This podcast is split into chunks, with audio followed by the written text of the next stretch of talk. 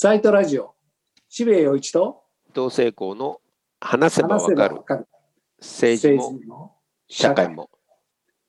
今回は経済学者であり慶應義塾大学ビジネススクール准教授の小畑関さんに来ていただいております、はい、最近レギュラー化が進んでおりますけれども、そうですね、はい、で今回は、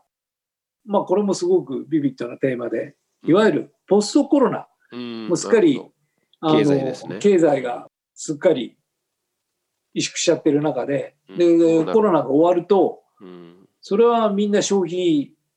バカバカするんじゃないかと、うん、アメリカもインフレ臭くなってきてるけれども、うん、これってどんどん進むのかなと、なるほど、それって日本にどう影響するのかなという。私なんかはインフレとか言われてどこの世界の話なんだってまあ確かにどんだけどんだけ大変なんだっていう音楽業界にいるんで、本当ですね、あれなんですけれども、ちょっといろんな思いを込めてお話を伺いたいと思います、はい、えー、毎回毎回ありがとうございます。毎回毎回お話面白いんで楽しみにしてるんですけども、まあそろそろ飽きられると思います。そんなことはないいくらでもネタはありそうだなって、えー、まずあまりにもあまりにもな、はい、あのどこでも語れる、本当コロナ後一体経済ってどうなるんだろうっていう、ええ、本当にインフレになるんだろうか、それとも日本みたいな国だとそんなことも起きずにどんどんダメになっていっちゃうんだろうかみたいな、ええ、大まかなところを聞きたいんですけれども、えええー、もうすでにアメリカでは消費が爆発してるみたいなことを言われ、はい、しかし日本はそういう傾向があるやなしやみたいなところなんですけど、ええ、これからどうなるんですかね、経済ポストコロナで。えー、っとどうにもならないですね、別にあの出た、えっと、今まで通りあ、なるほどなるほど、コロナなんて、はい、まああったけどあんま関係ないですね。あ、そうなんですか。だから一時的な波はできたんですけど、こうバーンと落ちたからバーンとね、はい、その後は元の軌道にすぐ戻るんで、何事もなかったように普通に戻るんじゃないですかね。あのいわゆるそのこう消費が抑制されていた状況があって、はい、えー、知り合いの都市銀行の、えー、行員が言ってたんですけれども、このいちねんかんでありえないぐらい現金預金が増えたらしいんです、その時点の、はい、そうですね、だからそうい、そういった形でみんなその使わないお金を溜め込んでいるわけですけれども、はい、このお金が突然使われるようになるのか、それとも溜め込んだままなのか。えーっとまあ、両方ですね、えーっとああのまあ、いくらか使う使いますよね。それでアメリカ人とか能天気、まあ能天気って言っちゃいけないか、前向きで明るいから、あの抑制されてたらその反動でブワーッと使うんで、はい、いわゆるペントアップディマンドっていうんですけども、あの待機需要、日本語だと待機需要って言って待ってた需要が、まあ、出てきます、まあ、いちねんかん活動できないから、はい、やりたいこともできなかったから、でタガが外れたらその溜まってた部分がバーッと吐き出されるっていうことですよね。はい、だからそれは必ずあります。で、その程度がアメリカ人はもしかしたらあの我慢してた以上に反動でより多く使っちゃうかもしれない、ね、日本人は、はい、まあもう過ぎたことは過ぎたことで、溜まってた分やっぱうさばらしするから、多少いつもよりは派手に我慢した分、まあ、使えますけど、まあ、基本的にあの慎重なんで、またコロナいつ新しいの来るか分かんないしなとか、はいはい、あのいろいろまた国は金ばらまいたりしたから金この機会に貯めておいた方がいいかなとか、まあそういうことも考えると思うんで、あのフルには出てこないでしょうね。なるほどね、うん、ええ、だからそこはあの国民性っていうか、それぞれの経済主体の、まあ、国民性っていうよりも最近はその日本人っていうよりはジェネレーションで全然違いますから、ああなるほど、あのそう分けて考えた方がいいと思いますけどね。だから若い人はあんまり抑制されてないから反動も特になくて、ええ、まあまああともう一つ忘れちゃいけないのは、えー、っといちねんかんこう我慢に我慢を重ねてたっていうんだけど、そうでもなくて、部分的にはやっぱりだからサービスっていうか、外で飲みに行ったりとかなんかデートしたりとかできないけど、まあ、その分ネットで買い物いっぱいしたりとか、あと有名なとこでは金が余って使うものなくて、なんか電車に乗るのもあれだからってなんか言い訳をして高い車買うっていうのは世界中どこでも見られてて車が半端なく売れてるっていう。日本はさニュース見てもなんか例えば日銀短観ですごい良くなりましたっっていうニュースが今朝出たんですけど、はい、それ出た時はアメリカで出ればあこの先もどこまで行くんだみたいなニュース報道の仕方なんだけど、日本はいや数字全体良くなったと言ってもまだまだ大変なところがほとんどでみたいなただそういう報道をするからあれなんだけど、だってさ法人税が前代未聞なぐらい増えて税収は史上最高ですよ。まあ消費税が増えてる分ね、まあ、そこがバブル期より、まあ、今の方が大きいとは言えないんだけど、うん、バブル期はせんきゅうひゃくはちじゅうねんだい消費ゼロで今消費税 じゅっパーセント だから、その分のまあにじゅうちょうからにじゅうごちょうぐらいあるからすごい多いとは全然言えないけども、ただここごろくねんでは一番多いんで。そうなんですよ。コロナ前よりは確実に多いわけだから。多いですよね。だからあれがすごいな。だからさ、うん、日本はさ控えめだから、僕もこの前言ったけど、なんかもうコロナ大変大変って言うけどななわりの人は給料変わってないんですよ。そうですね。でいちわりの人はめちゃくちゃ増えてるんですよ。そうなんですよ。つまり半導体が売れすぎてると車が売れすぎるとか、この例えばまあ Zoom だって儲かってるし、ネット Amazon だって儲かってるし、それ便乗商法もいっぱい儲かってるしさ。でにわりの人がすごい大変。そうなの、ね、我々はそのにわりに属してるからすごい頭きてるんだけど、ね、あの普通の僕らがもうあのいや多少減りますよ、こういう講演会がね、うん、あの生でやるといっぱいお金くれるけどインターネットでちょっとしかもらえないから何そのリアルな話してるんですかいやだからそういう面もあるけど、まあ学校の給料一緒ですから。そうですね。で学生に悪いなと思ってネットで、まあ、僕はできる限り対面でやってるんで学校一対面の授業回数が多いんですけど、へーすごい、なんかかわいそうじゃないですか。なんか学生が寂しいんだよねやっぱりねただアメリカはまあ景気がすごく回復してとか、いわゆるそれこそインフレ傾向もあるとか、ええ、エフアールビー 金利上げちゃうぞとか、はい、まあ、そういう情報がガンガン来るんですけれども、アメリカってじゃあ そのそれこそ多少インフレ状態になるんですかね。まあなってますよね今ね。だから今がピークぐらいじゃないですか。だからえっともう一回整理すると、お金貯まってたっていうのは日本もそうだしアメリカも半端なくそうでしたと、ね、はい、それで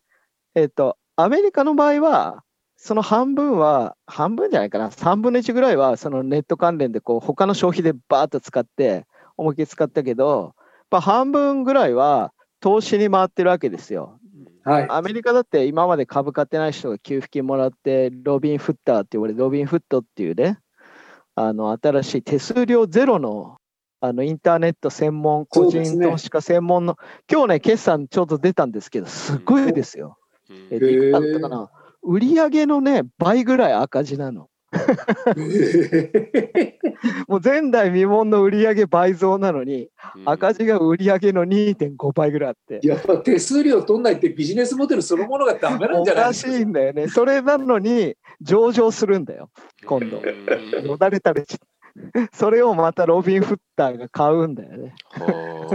ごいな。だからそのえー、と赤字は宣伝広告費ですよね。あとまあシステムとかもういろんな人が群がってくるから、うん、あのシステム費用とね、それでそので個人のデータを売って商売してるっていうんだけど、まあ、そのデータの価値もね、まあ、だんだんそんなに高くは買って く, くれないから、まあ、なかなか黒字にはならないんです。まあまあその話はともかく、だから投資に回った部分とネットとかそのコロナと関係ないっていうか、むしろコロナだから違う部分で憂さ晴らしをしたっていう部分に行ってて、で残りの部分が溜まってましたと。例えば一番顕著なのは建築ですよね。住宅需要とかがあれはまあ肉体労働だからコロナだとなかなかできませんみたいな感じで、あの止まってたのが解禁になったらドドーって出てきて、そしたらなんか木の取り合いになっちゃって木材の値段がさんばいとかになっちゃって、そうですね、うん、それ大変なことになったんだけど、ただそれを読み込んで先物価格はとんでもなく上がったけど、またそのピークから半分落ちてきたんで、うん、さんばいっていうよりはまあ例年の倍倍よりは少ないぐらいまで落ちてきて、現物ではもうあとは落ち着いてくるんじゃないですかね。だからあとは半導体が急にね、そのまあ、特に車いっぱい急に使うようになって半導体不足になって、それ半導体がないから新しい車作れないって言ったら中古車がバカみたいに売れて、中古車の価格が倍になったりしたわけでしょ。それで中古車の価格が倍になったから、そのインフレ率を計算するときにそれを織り込むと、なんか年年率 よんパーセント とかで上がってますっていうのがアメリカの計算ですよね。となるとですね、だから、うんはい、一時的なんですよね。なるほどね。生産も一時的に止まってて急に吐き出たけど、あの部材が届かないから供給が足りないので値段高騰する。それで需要もそれ煽るように溜まってきた分でみんなこうわーって買いに来てるから、だから今も今インフレにならなくていつなんのっていうぐらい、まあ、なってるわけですよ。なるほどね。うんでこれまあ一巡すればまあ落ち着くんじゃないですかね。となるといわゆる経済構造的な変化、例えばそのこの手の産業がこうであって、あるいはそのいわゆるお金の格差がより広がってで、まあ、今回投機に回るお金がものすごく増えたっていうのもあるんでしょうけれども、格差がより広がるとか、まあ、そういうようなポストコロナにおいてコロナ以前よりも何がしか構造が変わっていくっていうのはなくて、そこら辺もまあ、今まで起きていたことがまた粛々と進んでいくって感じなんですか。まあそうですね。僕はまあ本の中ではコロナで変わるのではない、変化が加速するだけだって書いたんですけど。なるほどね。うん、まあだから変わるきっかけな、日本でもね、例えばデジタル化とか、まあ Zoom とか誰も使わないとかとか使うようになりましたってことなんだけど、まあほっといてもコロナがなくてもじゅうねんごぐらいにはまあ少しずつ使ってたと思うんですよ。うん、でもこれを機に、ま、みんな使ったらまあ、日本はやっぱ遅れてんだみたいな話になって、この際投資しとこうっていうんで、じゅうねんでゆっくり起こる変化がいちねんで起き、起きたって、そういうことはあると思うんですよ。なるほどね。でもなんか、ほあの方向が変わったりとか、逆方向に行ったりとか、そういうわけじゃないんですよね。なるほどね。うんで、格差っていうのは、何かイベントがあるごとに広がるんで、はい、何か事件が起これば格差広がるようにできてるんですよね。なるほど。うんだって混乱すればさ、金持ちは余裕があるからさチャンスをうまくやってやるし、あのもう食うのにギリギリの人はもう何が何でも食わなきゃいけないから、そうじゃないですか。だって例えばたと例えば悪いかな、まあだからもう金に困ったら最後 何, 何をしてでも食いつなぐからどんどん貧しくなっていくわけだし、余裕がある人はそれを買い叩いてね高く売ってやるわけだから、だからね、バブル崩壊しても格差広がるんですよ。なぜかっていうと、バブルって膨らむときは乗れる人が儲かるから、膨らむときに格差が一番広がると思われてるんですけど、膨らむときはもちろん広がります。資産も、ゼロの人は、バブルで資産みんながごばいになっても、まあ、ゼロのまんまだからね、まあ、広がるじゃないですか。ところが、この資産持ってる中で、大金持ちはより大金持ちなんですよ。なぜかっていうと、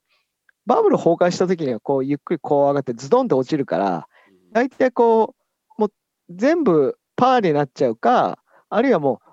うもう全然パーにはならないけどものすごい減っちゃって、あの守るので精一杯になるわけですよ、ほとんどの人は。はいうん、ですごい暴落してるから、みんなもう金に詰まってるから売れるものは何でも売るから、そこで余裕がある一番トップの人はそれを全部安値で買いあさるわけですよ。なるほど。うん、だからバブルが膨らんで崩壊すればするほど格差がどんどん広がっていくんですよね。で、特に崩壊のプロセスで広がるんですよ。なるほどね。うんだから格差はまあコロナでこれ 株, 株価もいっかい半分になってそこからさんばいになってるから、あのもう格差を拡大する絶好のチャンスっていうのはあの金持ちの人たちから、まあ、広げたいと思って広げてるとは思わないですけど、あの格差はもう広がるべくして広がったっていうことですね。まあ小葉さん昔からずっと一貫して主張なさっている、もう本当に資本主義、高度化した資本主義社会のごくごく当たり前な生態反応が粛々とどんどんどんどん進んでいって、ええね、というまあ僕の問題点はそれを楽しそうに喋るからみんな怒られるのでもう、もうちょっとあの苦しそうにすまなそうに、いやもう世の中こんな悪いことが起きてんだよって言いながら喋ればいいのに、なんか嬉しそうに喋っちゃうから。ただ、まあ、そのコロナによってある程度そういった状況が加速したっていうそういう事実はあるわけですね。ありますね。それは確実にありますね。それで今後もまあそうじゃないですかね。ただそのコロナバブル的なのの崩壊は必ず起きるんで、まあ、正常化も起きるんじゃないですか。まあ、それはちょっと自分の個人的見方もあるけど、例えばソフトバンクとか、そういうこのバブルにも乗って、乗りに乗ってる人たち、あるいはテスラとかね、うんであるいはその、だからまあネットも、まあ、ズームもそうですけど、一旦こう株価がものすごい上がって、それで航空会社とかもうとことん下がったわけじゃないですか。うんところが今起きてることは、あの、アメリカやっぱ早いから、ユナイテッドエアラインが、とてつもない、なんだっけ、さんちょうえんぐらい飛行機買ったのかな。買いましたね。うん、そうそう。あ、よくさすが。そうそうそう。あいつらはね、本当にもう潰れそうになりながらね、あれがすごいとこですよね。いや、逆にトヨタがテスラ株をどうかと言って、あれはどうなんですか。いや、まあ、絶好じゃないですか、最高の。本当に絶好すぎません、あれ。こうすうん、まあね、だから明らかにバブルだっていうのは、そのトヨタが上がるかテスラが上がるかどっちかだろってことなんだよね。テスラがはちばいになってトヨタがさんばいになって、いやどっちか間違ってるはずなんですよ。だからいやトヨ、トヨタ売ったのにはもう本当すごいな日本企業と思ったけど、まあまあライバルだしね、提携も解消したし。提携も解消っていうか縮小ですか。縮小ですね、うん、でもタフですねトヨタやっぱりね。まあまあまあ伊達にあれじゃない。ただねトヨタもちょっと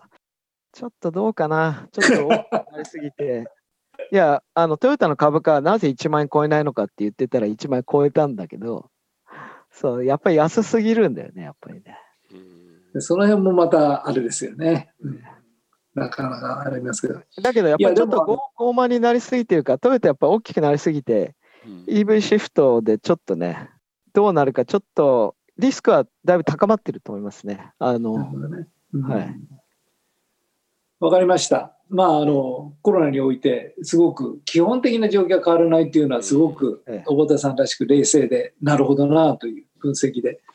でもあのダメなに割に入っている私としてはですね、いろいろ思いが複雑でですね、なかなかこのコロナ状況どうにかなんないかなというのはすごくありますけどもね。いや辛いよね。日本人はやっぱり終わったことは終わったことで、その分なんかこう音楽関係消費したりするわけじゃなくて元に戻るだけだから、失われたものは戻らないからね。そんなこと言わないでください。でも事実だからしょうがない。事実だからじゃなくて。わかりました、えーえー、今日もどうもありがとうございました。あ、はい、ありがとうございます。